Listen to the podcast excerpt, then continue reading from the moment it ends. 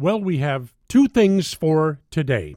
Uh, first of all, the announcement it looks like Donald Trump is going to go south of the border down Mexico. He's going to go visit the president of Mexico. I guess that's going to make Mexicans vote for uh, Donald Trump. Then we have the news that Donald Trump is going to make his speech on immigration tonight. The first idea that pops into my uh, somewhat twisted mind is as as soon as Trump goes south of the border, could we please build a wall? See if we can build it before he gets back.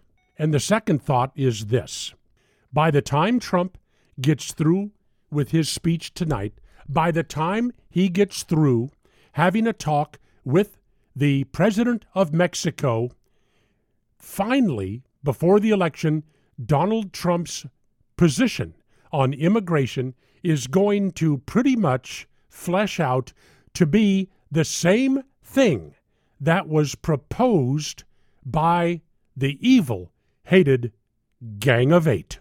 Yep, you are going to find that Trump realizes there is no way that we're going to round up and deport 11 million illegal Latinos, Hispanics, Mexicans, whatever, in this country.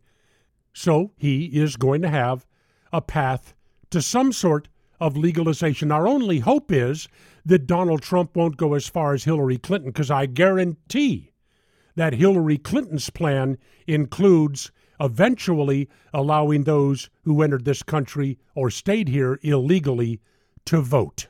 In short, we could have had Marco Rubio running against Hillary Clinton. Would have been the same thing. And in the Solomon Brothers studios in Naples, it's Neal Boortz.